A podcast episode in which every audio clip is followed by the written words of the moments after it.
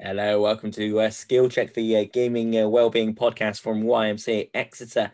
My name is Andy, and uh, here with me on Zoom we have Zach. You're right, Zach. Hello, Andy. Yes, I am well. It's a nice day outside, and I'm just excited to talk about gaming. Excellent, excellent. Yeah, lovely day. Um, and yet, gaming news wise, it's been interesting this week, hasn't it? Um, with the epic, uh, well, I was going to say the epic, the epic, epic court case, but it's actually turned quite epic in itself, isn't it? Yeah, we are definitely being treated to a behind the scenes blow by blow of the gaming industry that is by kind of its own creation very secretive. Um, the nature of gaming is that uh, game development companies don't want other companies to know what they're doing, what they're releasing. It's very competitive, and actually, this has given us a really great look behind the scenes of of that. You know, things that go on that we don't, we're not always told about as consumers. And that brings us on to uh, what have we been playing? Uh, Zach, what have you been up to the last, uh, well, yeah, the last week or two in the video game world? Yeah, so so in the midst of um, the the drama that is gaming at the moment, uh, I have sought solace in a game that I bought when it first came out and then put down and haven't really looked at since, which is Assassin's Creed Assassin's Creed Valhalla. Um, that was big when it came it out. Massively, yeah, and it was huge, and, and I and I personally bigged it up uh, as like this really cool setting. I like the setting. I like the new kind of revamped Assassin's Creed formula is quite cool. The combat system is really cool. Um, but for, for whatever reason, I think another game came out and it just grabbed me more. Uh, but mm. I've been meaning to go back for it, and, and actually, like,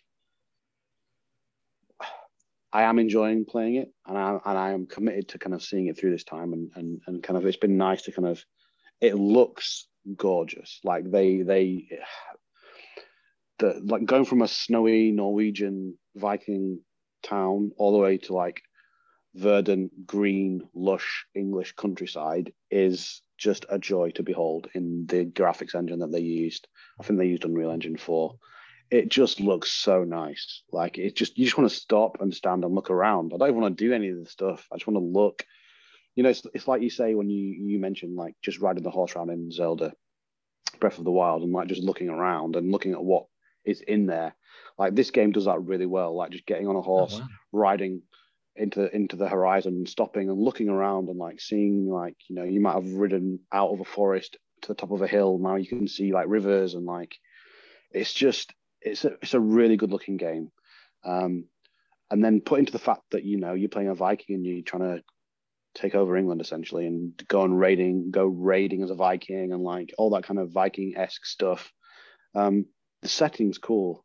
The story hasn't quite grabbed me yet, but I'm still really early. So it's a huge mm. game. And so while I've put in about 20 hours, I'm really only like the first area. So the story hasn't really got going yet. Um, but, but I can see I can see how they're going to build on this narrative of like you've you've left Norway, you're trying to find a piece of the world for yourself, and that has taken you to England, and then you set you're going to basically settle there and build a Viking community and that's kind of like where you start. And I've just been enjoying kind of a solo game that's not like online or there's mm. not like a multiplayer online component to it. I was, I'm just kind of enjoying taking it at my own pace and going where I want to and seeing what I want to see.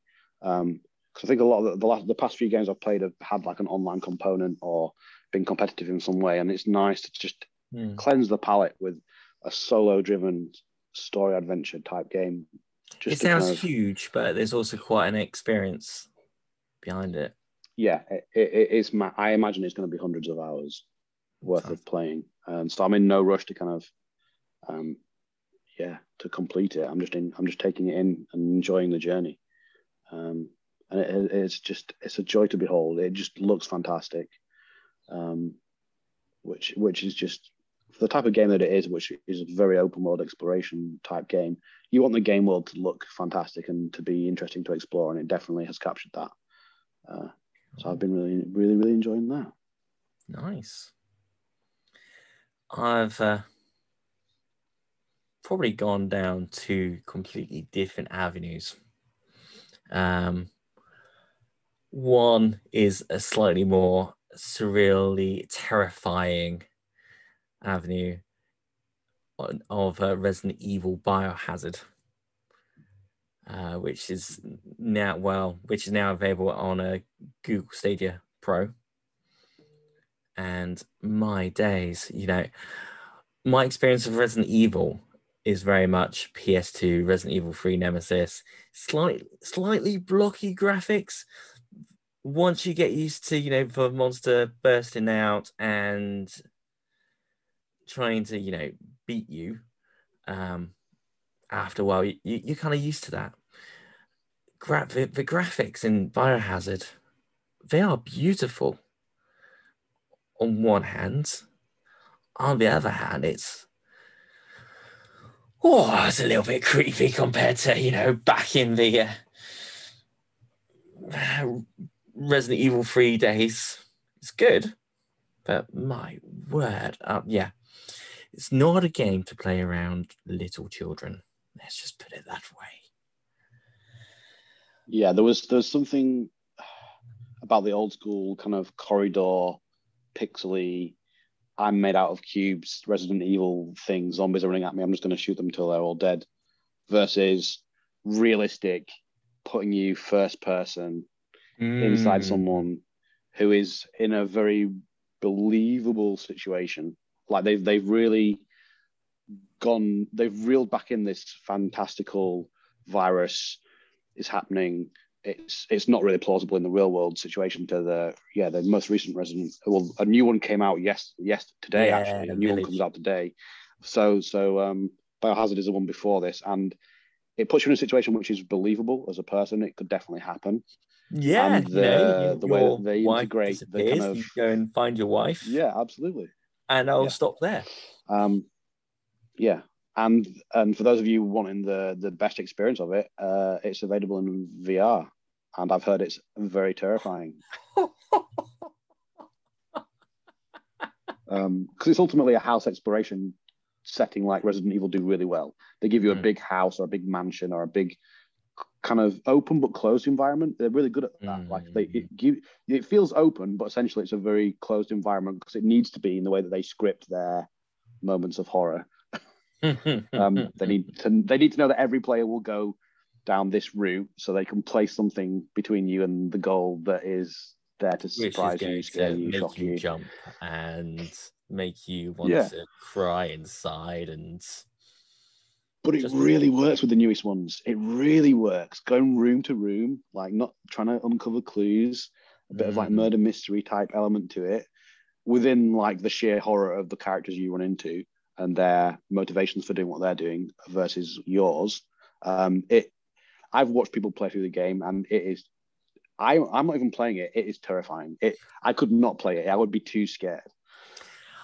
I'll tell you what, there is uh I'm, I'm fairly certain there's a demo for Resident Evil 8 on uh, Stadia.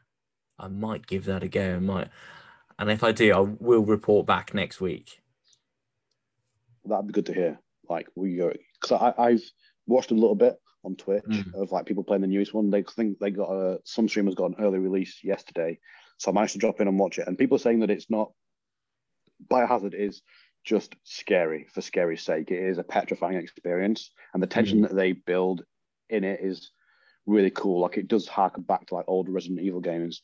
This newest one doesn't have the same kind of impending doom type feeling Yeah. and it's more kind of adventure but not less scary. Okay. Like they've they've kind of gone a little bit of a different angle with it, so you don't feel like the characters. There's usually a big bad that kind of could pop up at any moment and terrify you, which is what hmm. Resident Evil does with like thinking back to kind of yeah the other games where there would be that that character that would just chase you through the entire game.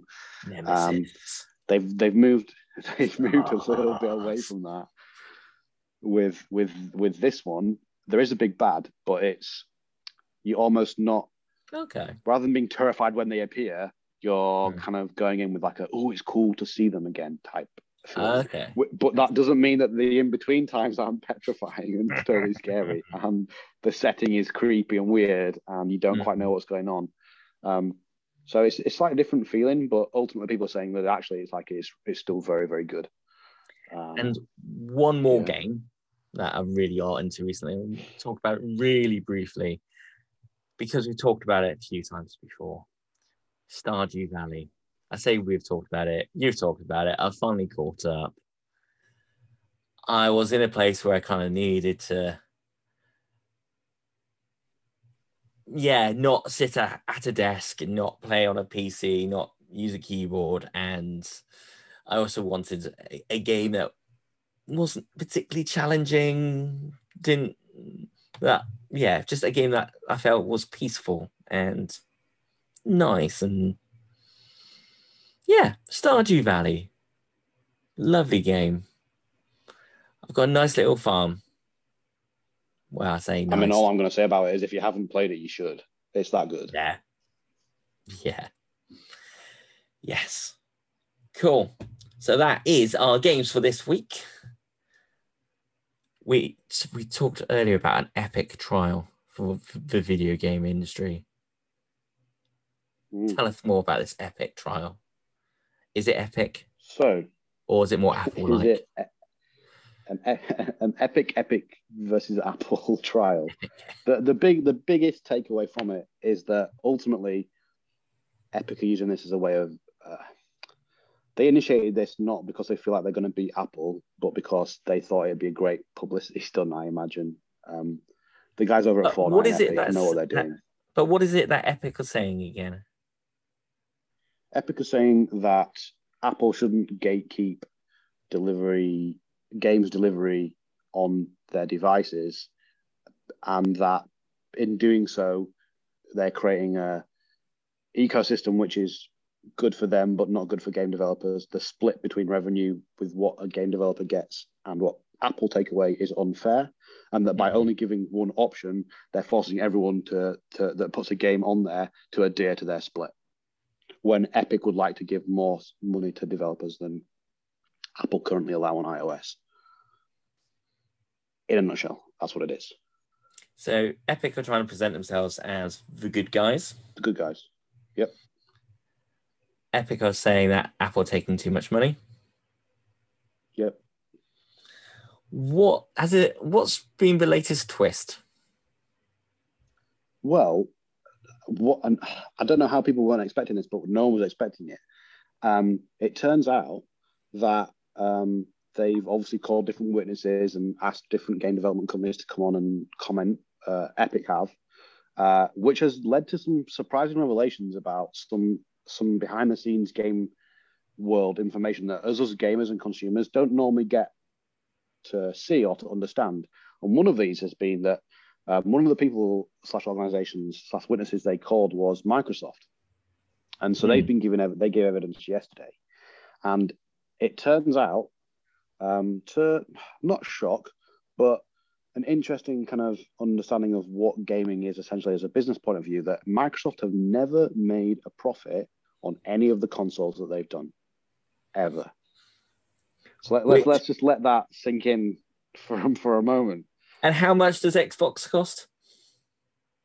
So an Xbox Series X, the latest console, the best one that, you can get costs about five hundred pounds, And they don't make a profit. and and they do not make a profit on that. So the, the the components and the cost of building that console, putting it together, shipping it out to wherever it is in the world, that still doesn't make them a profit at that price point, which is both interesting as a consumer that we're getting a good deal on what we're being given as so the web we're mm, although it's expensive as a console what we are getting is value for money Hmm.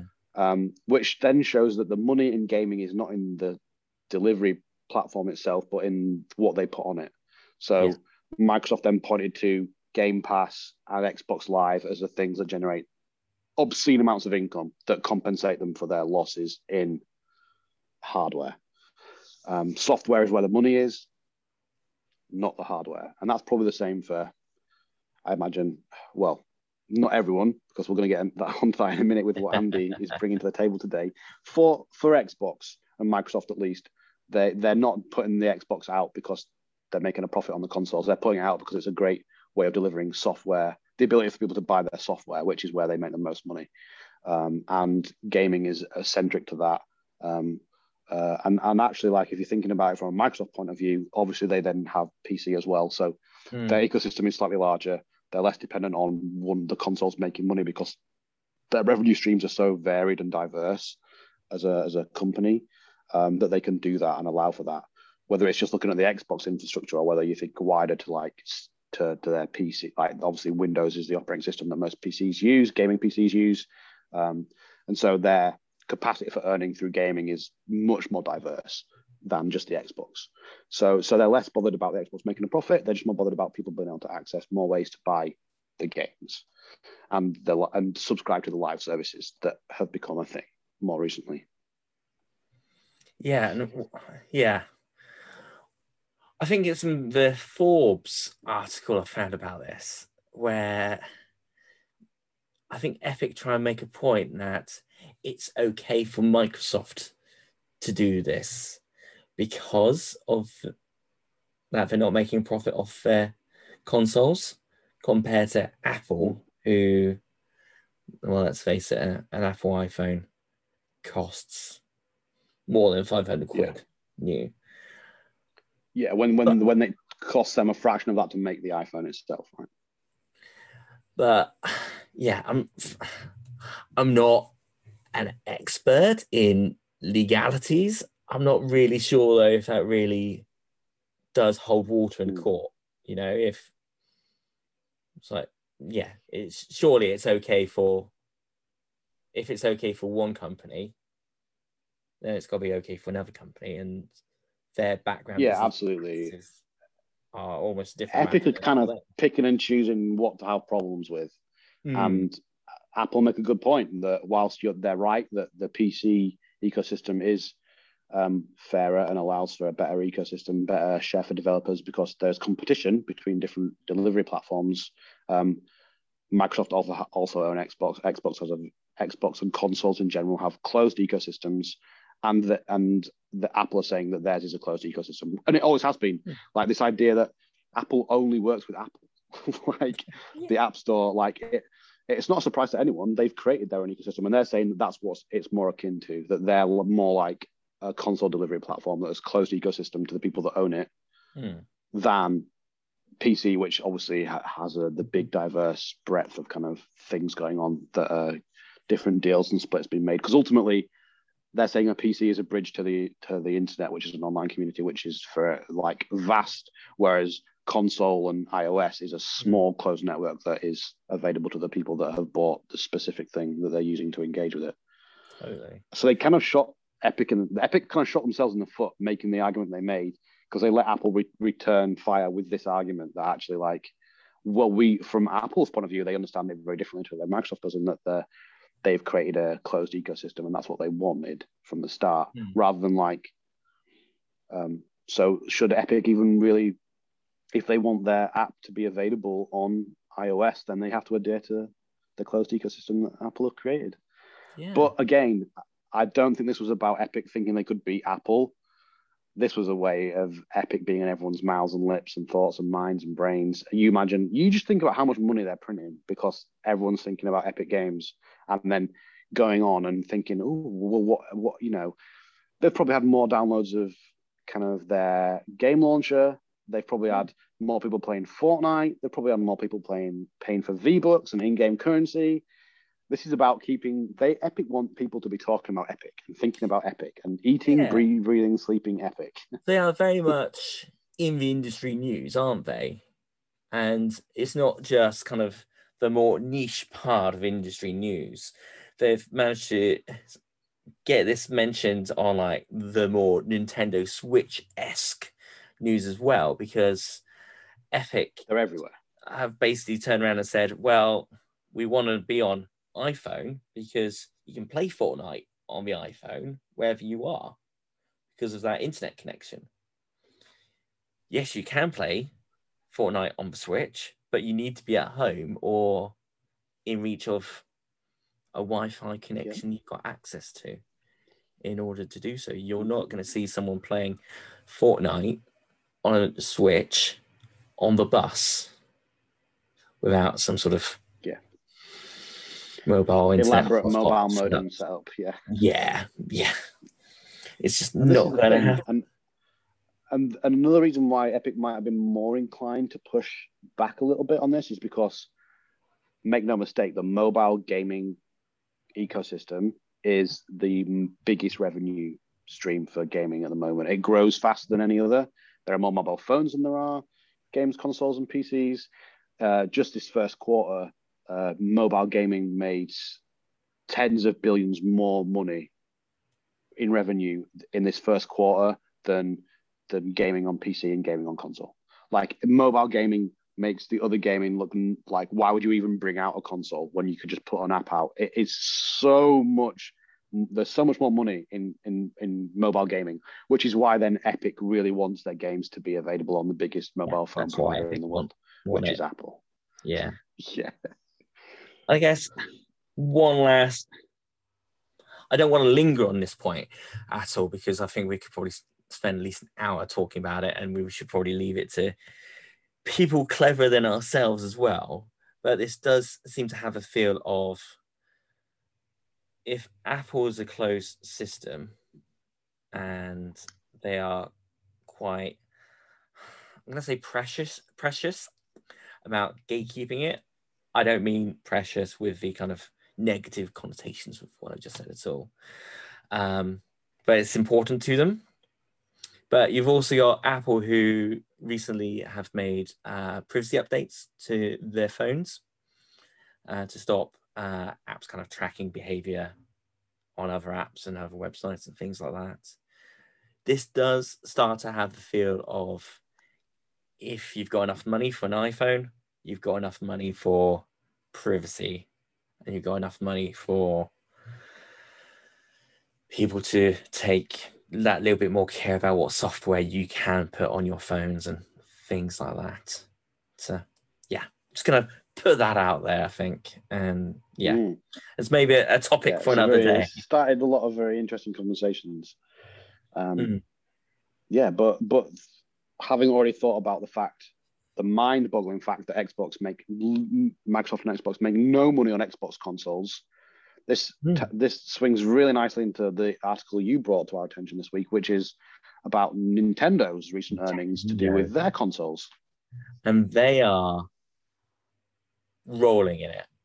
Um, I, I, yeah, I've lost the numbers to hand, but basically, it, it's out there. If if if people want to kind of have a nose around, um, there's been a few articles released recently looking at uh, the current state of Nintendo's finances, and they are basically laughing. Um, how long ago was the Wii released?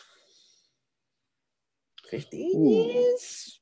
Yeah, something like that. It- It's it's because it's a because they had the, the the Wii U and that didn't quite work out, and that was a little Yeah. bit before the Switch. So you're probably talking about yeah, 10, 15 years.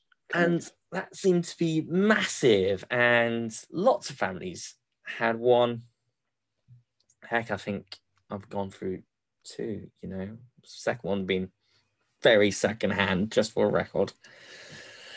And but my point being that, you know, everyone seemed to have a Nintendo Wii, Yeah. and it's looking like Nintendo going back to that sort of heyday of having really good, slightly random um, sounding, random looking, but very family friendly consoles. And they are loving it, and it doesn't look like it's going to slow down anytime soon. I mean, No, and and, and the just the idea that we're talking Pro is about a monthly event. Yeah, and and and the the idea that the Switch is already catching up to numbers associated with the, the Wii U, which was had been out for a long time. By the they, by the point that the Wii U was making those numbers, it had been out for many many years. Hmm. Let's not forget the Switch is in its infancy in terms of like how long it's been out, and couple couple that with the fact that they will almost definitely make some upgraded iteration of it and the fact that Switch Lite is being pushed more than ever as like a reasonable, affordable option, um, and that wasn't available from the start either. Um, it, it, it looks like it's going to grow strength to strength because ultimately the Switch Lite really does corner the mobile gaming thing. Like if you want mm. if you want a handheld gaming system, you get a Switch Lite. Yeah. Like you just do. Like there's there's nothing else out there. Um, and and and what the article did a really good point of saying is that it works in double because then you've got access to a whole suite of games you can't get anywhere else. Yeah. Mario Kart, for instance, Mario, Mario Kart 8 Kart. is the best selling game for them, and it has sold so many copies. Um, and because Nintendo do a thing like Apple do, which is like a closed ecosystem, you can only get Nintendo products on Nintendo on Nintendo devices, and they never sell them cheap. You can, mm. you will Nintendo Mario Kart will be the same price it has always has been and always will be forever and ever and ever. If you want Mario Kart 8 for the Switch, you pay the price. Mm. And because they don't negotiate on that often, it doesn't they don't go on sale often. And if they do, it's not a huge sale. Mm. They make so much money from it because they know that fans will pay for it. So at this point, you've got a con- yeah, they've bought a console that you've made a profit on. Yeah, and then they've bought Mario Kart, which you know you're making money on because it's software. Um, they, they, yeah, I was, I was, I was, I was taken back by how much their old games do well. Mm. Like the, the article goes in and talks about like they do better on re-releasing their old games than they do new ones.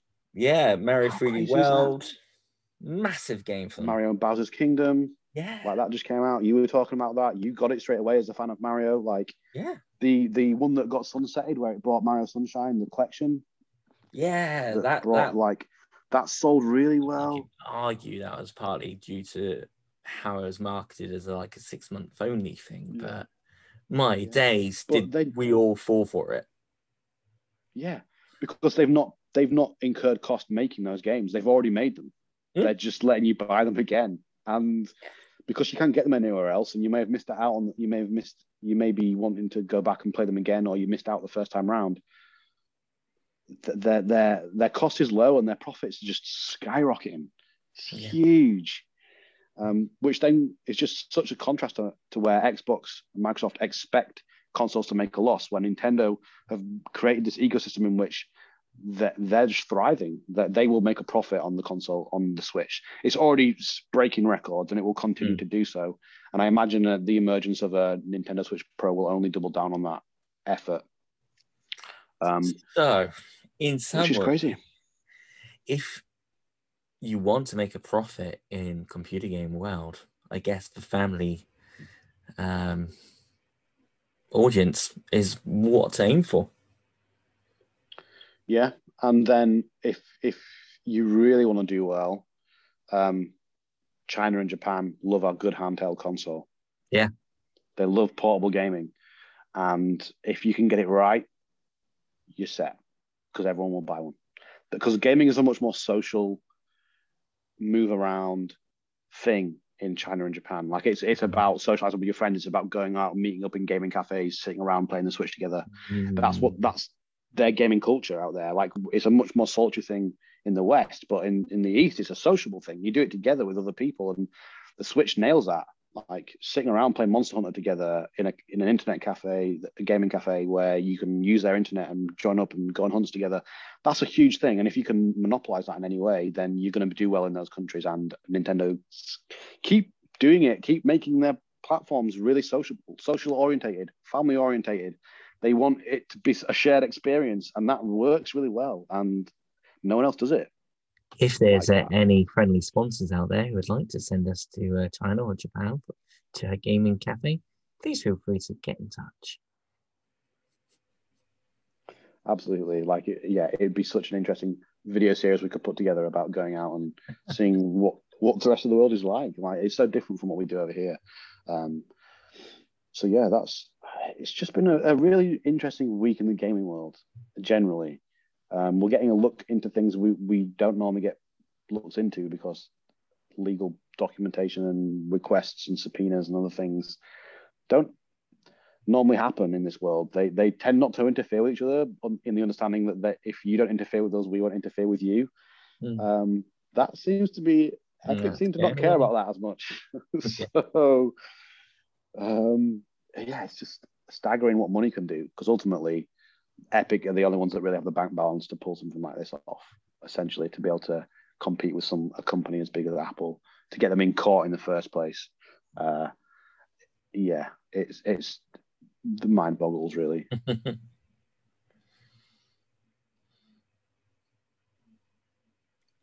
well, that has brought us to the end of this week's episode of Skill Check, the podcast from YMCA Exeter. Uh, I have been Zach, he's been Andy, and as always, you can find this podcast on all good podcast platform providers. And if you want to get in contact with us or reach out to us in any way regarding the podcast, please use the email address response at ymcaexeter.org.uk. Um, we pick those up and read them and check in on them regularly. So if you want to get in contact with us, you can do there. If you prefer other regular ways of contacting us, you can find us also at ymcaexeter.org.uk. That's our website. On the homepage, you can find a link to our podcast. And if you go to the staff page, you can also find information to contact us in other ways. Um, we're also around on social media. So if you uh, check out at YMCA Exeter on uh, Twitter, uh, Instagram, and places like that, you'll also find a wealth of information and social media presence there. This has been uh, Skill Check once again, and we look forward to seeing you all next week.